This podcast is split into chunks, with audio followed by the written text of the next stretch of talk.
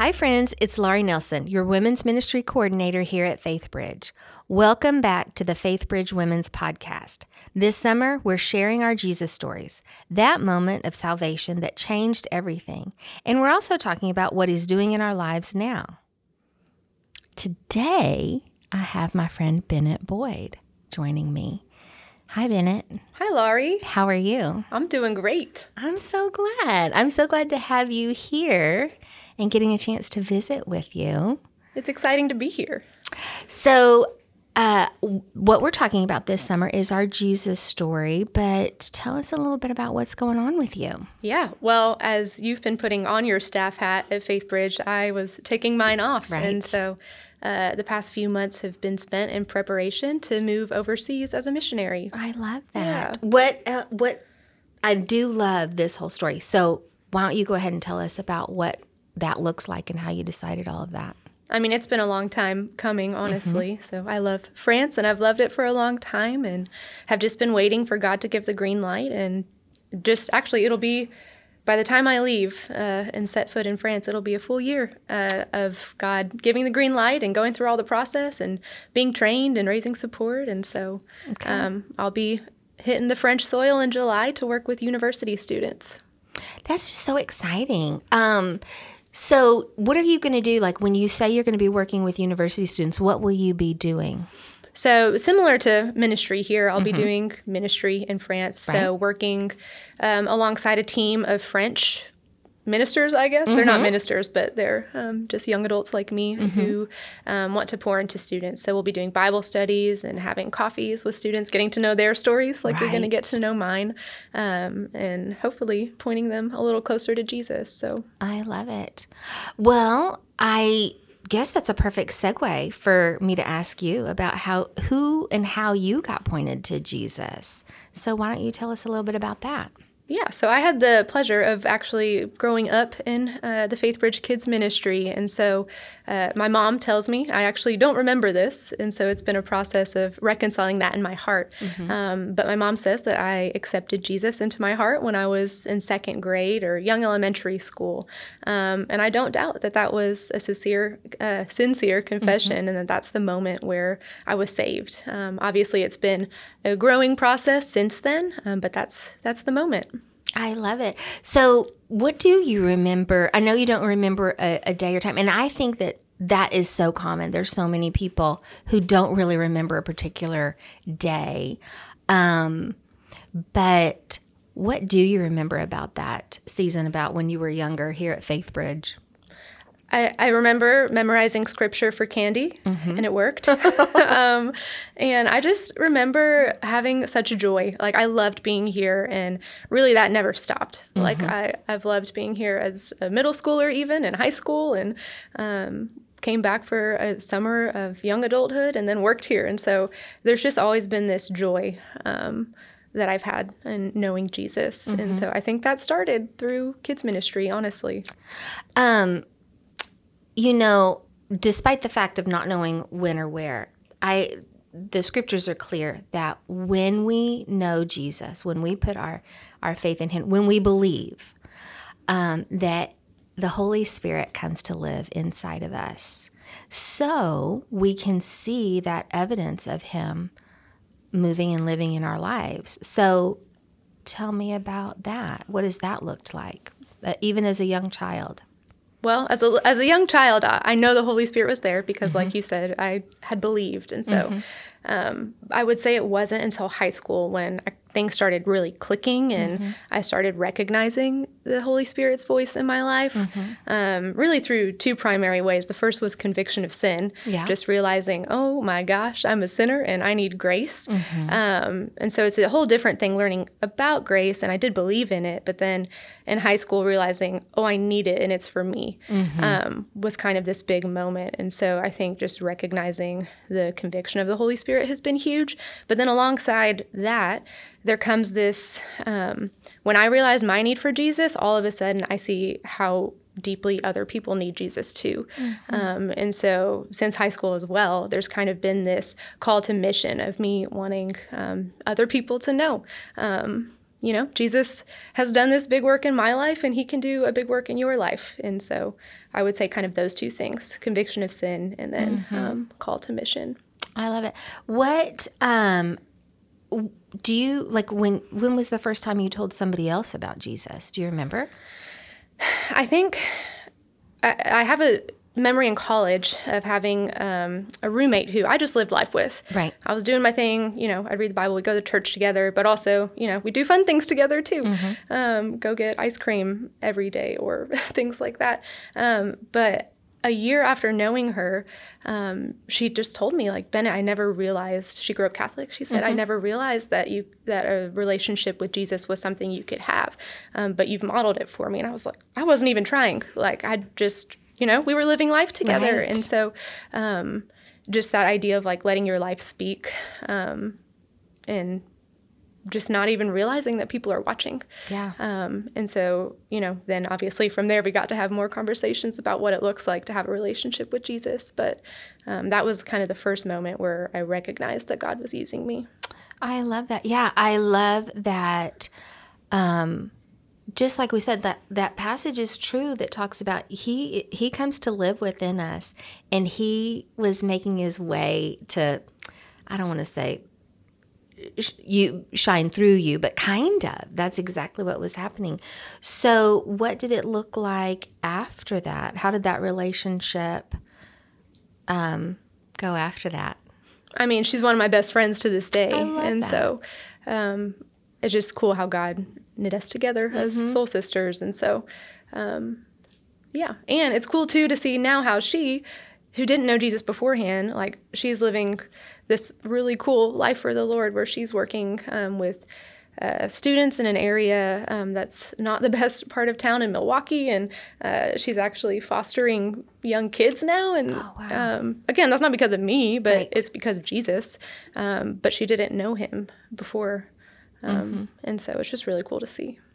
How do you think um, you ended up in ministry? The short version is God said, go into ministry. Okay. Um, I don't think I ever anticipated it. Yeah. But um, I think it's been more of like a surrender of wanting to do missions uh, and then God had me work at Faithbridge, um, mm-hmm. which still was missions in His grace. Like I got to be a part of the road um, yeah. on staff. I didn't say that beforehand, but I worked for the road and um, got to be a mobilizer, which you've been a mobilizer mm-hmm. before, so you know what that's like. Um, but really, there was this deep longing that I wanted to go. So why don't for those people who might not know what that is, why don't you tell tell us about what is mobilizing? So uh, in missions, there's you know boots on the ground, people it, overseas or not. Um, there's missionaries here, um, but in order for those people to be on the ground doing what they're doing, um, there's a whole team of people typically um, who are recruiting those people mm-hmm. and um, helping them know what the next steps are if they want to do missions. And so um, that's how I would, yeah, summarize uh, it. One of the and I really struggle. And Ralph Winters, I think, is the one who said this. Um, he said, I can go as one, or I can mobilize thousands, or something mm. like that. And the minute he said that, because I always had an interest in the Great Commission, I always had an interest in the nations hearing and knowing about Jesus.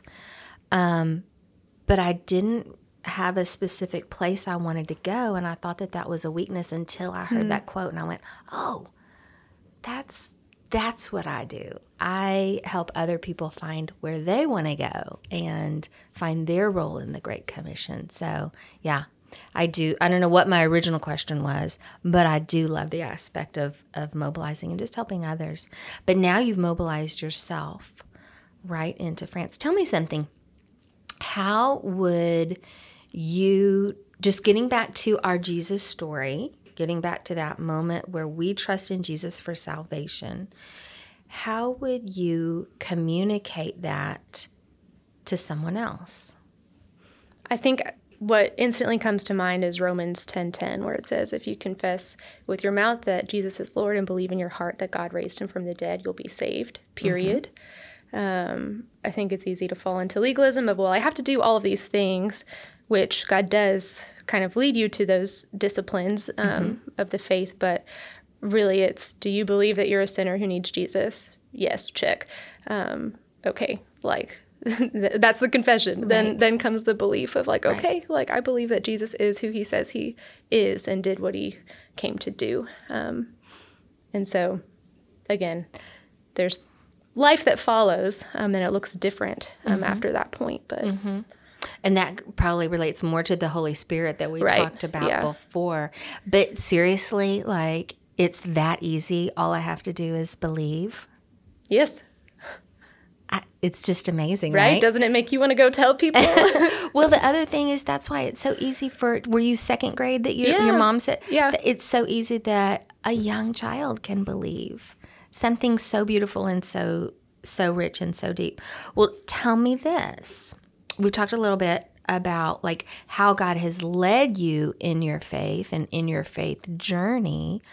Um, what are some things that you are doing to make sure that you are staying connected to, to Jesus and connected to your belief? I think the, the four things that I come back to are time in the Word, uh, prayer, community, and rest. Um, mm. And so I don't do that super well. We're, mm-hmm, these are all a work in progress.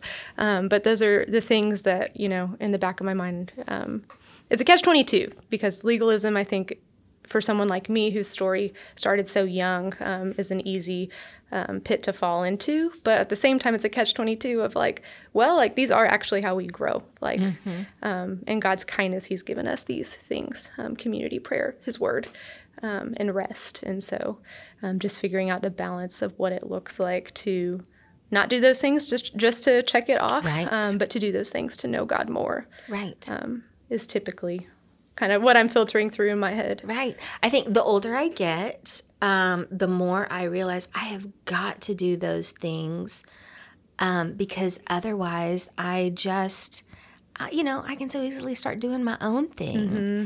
And I have got to have those disciplines um, to make sure that I am, first of all, connected with Jesus having intimacy with God, however we want to communicate that, but also really it's survival for my faith, mm-hmm. right? Otherwise, I'll go rogue.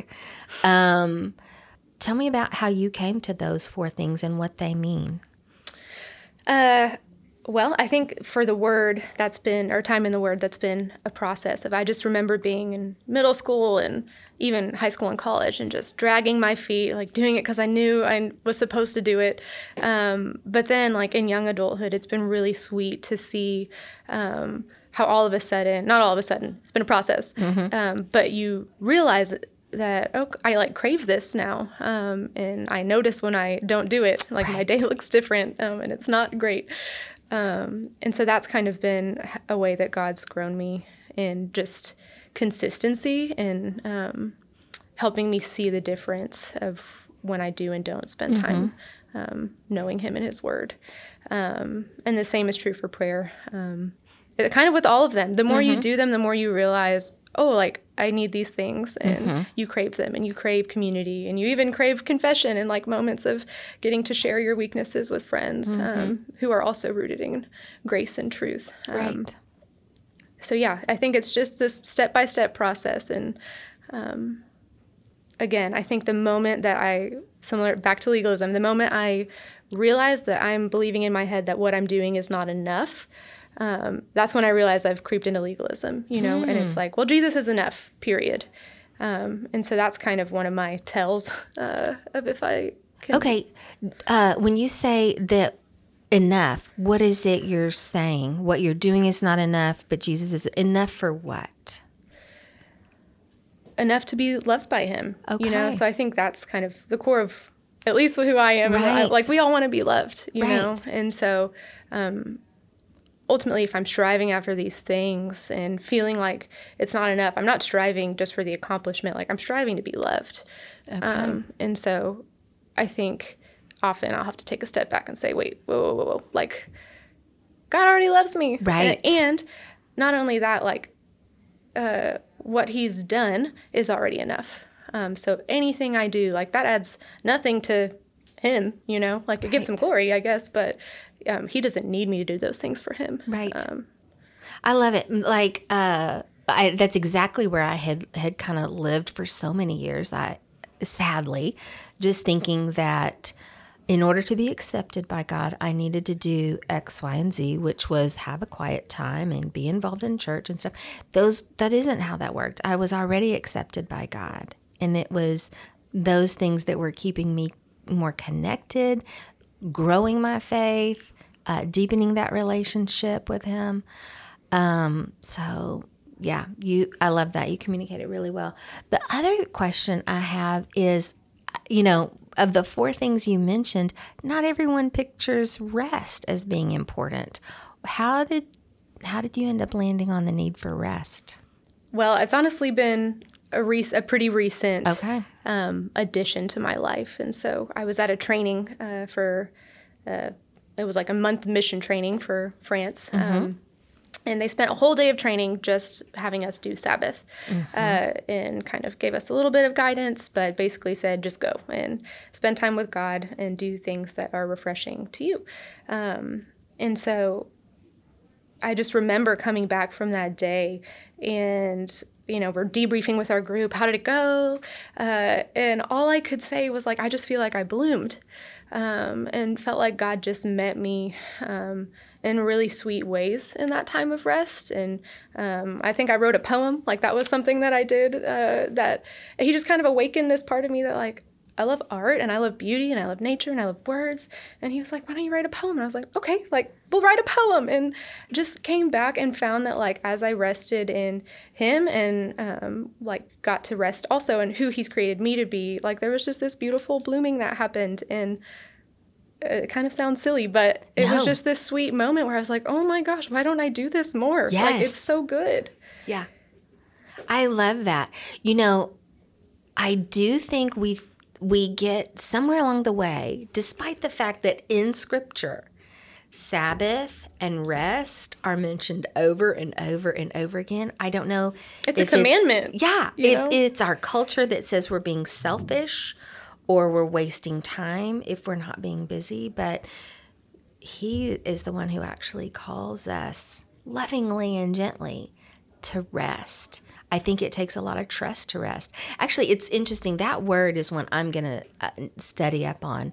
Um, And just coming back to spending time with God in His Word, for me, that is where I, I don't know. I don't, I don't know that I have the words to put together, but I think I need that time in the morning to rest in Him before I start and let the day and the world hit me.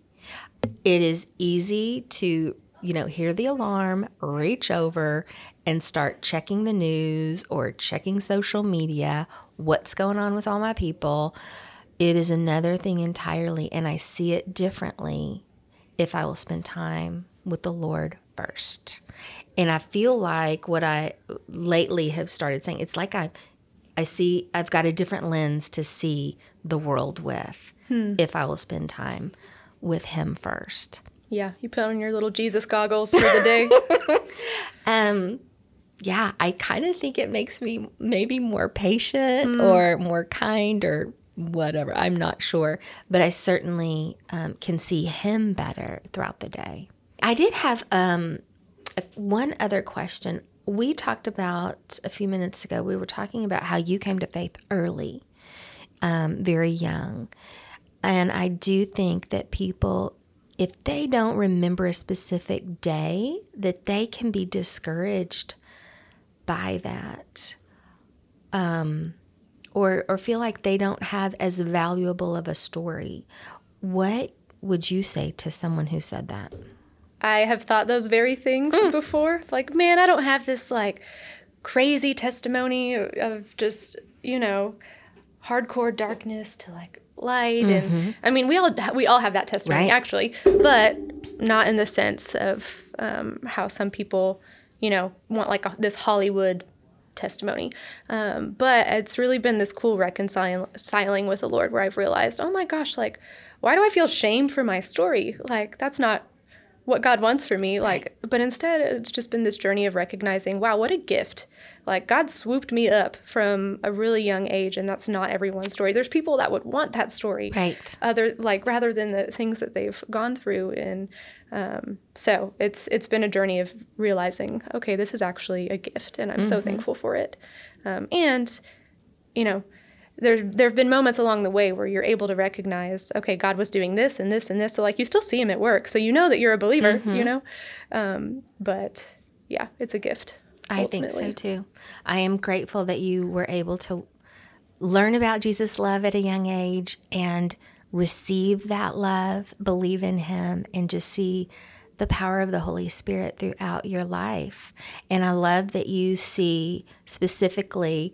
You have seen it in the ways that he has convicted you in, uh, you know, of sin, which lets you stay close to him, and just in how he has used you in this world to tell others and let them know about him as well. Thanks.